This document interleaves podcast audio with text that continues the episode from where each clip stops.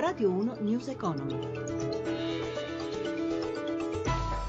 Buongiorno da Stefano Marcucci, benvenuti a News Economy. Parliamo subito del salvataggio di quattro banche italiane. Sono Popolare dell'Etruria, la Banca delle Marche, le casse di risparmio di Ferrara e Chieti. Sono salve grazie a un fondo da 3,6 miliardi finanziato da tutti gli altri istituti di credito italiani. L'operazione dopo il via libera della BCE adesso è anche arrivato il decreto del governo. Grazie, sono salvi i correntisti e risparmiatori che non subiranno perdite.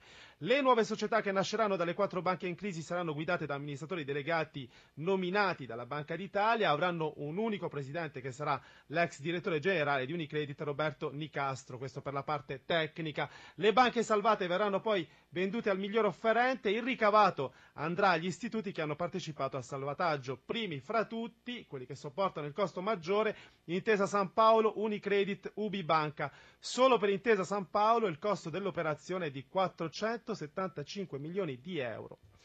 Allora, adesso andiamo a vedere la giornata dei mercati in diretta da Milano. Abbiamo Marzio Quaglino. Marzio, a te. Borsa europea in ordine sparso, partenza per tutti in calo sulla scia delle piazze asiatiche, poi il dato dei responsabili degli acquisti migliore delle attese ai massimi da quattro anni e mezzo in Europa, ma gli indici sono rimasti negativi. Ha cambiato invece segno Milano, trainata proprio dai titoli bancari. Nel pomeriggio poi atteso anche lo stesso dato dagli Stati Uniti, un dato molto importante in prospettiva del rialzo dei tassi. Andiamo allora agli indici con Londra meno 0,59%, Parigi meno 0,70%, Francoforte meno 0,31%. Per quello che riguarda Milano è positiva, è un progresso dello 0,76%, trainata proprio come detto dai titoli bancari con Unicredit, Mediobanca, Popolare dell'Emilia Romagna, Monte Paschi oltre il 2,5%. Per quello che riguarda lo spread stabile a 100 punti base con un rendimento del BTP decennale all'1,53%. Chiudiamo con le valute, con l'euro che continua a essere debole nei confronti del dollaro, il cambio a quota 1,0619.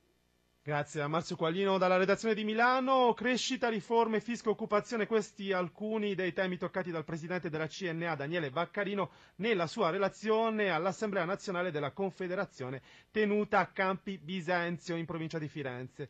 Intervenuti i ministri del lavoro Poletti e dell'ambiente Galletti. Il servizio di Sandro Marini.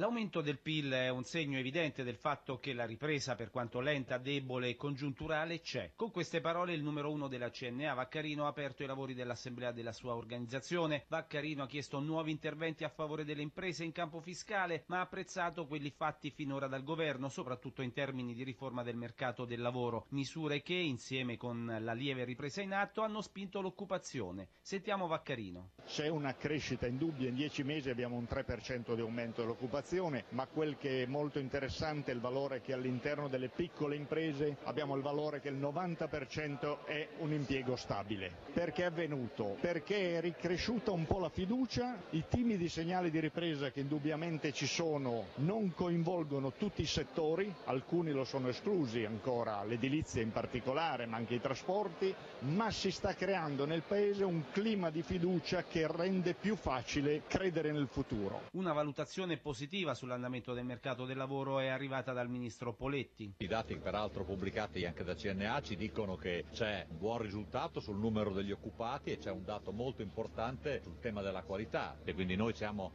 molto soddisfatto per l'esito delle riforme che abbiamo fatto e naturalmente continuiamo a metterle a regime, fare quello che serve perché producano tutti i risultati che ci aspettiamo che possano produrre. Il riconoscimento del ruolo delle piccole e medie imprese è venuto dal responsabile dell'ambiente Gianluca Galletti. Gli artigiani italiani rappresentano un valore assoluto per il nostro Paese in termini di eccellenza e anche di tradizione culturale. Nelle piccole aziende italiane c'è molto della nostra tradizione culturale, ci sono i nostri valori, c'è il valore della famiglia, c'è il valore della solidarietà, c'è il valore dell'occupazione. Allora noi ci fermiamo qui, News Economy a cura di Roberto Pippan torna stasera alle 18.02 subito dopo il giornale radio, grazie per averci ascoltati, grazie a Cristina Pini per la collaborazione al programma, Claudio Magnaterra in regia, da Stefano Marcucci, buon proseguimento su Radio 1.